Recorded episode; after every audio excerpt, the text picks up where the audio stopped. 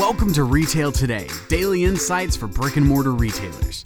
Here's your host, Bob Phibbs, the Retail Doctor.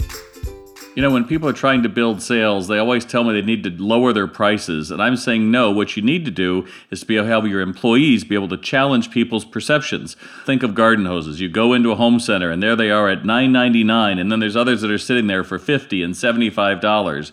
And the problem is that somebody who walks in says they need a garden hose, they're over there, the guy will get the cheapest one. Except the cheapest one builds up steam, it's heavier than lead when you try to drag it around your house, and the more expensive ones need the ability to to have somebody challenge the perception because yeah, you could buy a cheaper one, but in the when it gets hot out, the steam's going to build and it's going to rupture and it's going to be heavy to lug around with all that water. Wouldn't you rather have this lightweight one which will hold up for many seasons because in a lot of ways it's the cheapest hose we have. So today I want you to be thinking about don't equate price with value. Value is different and that's what you're selling.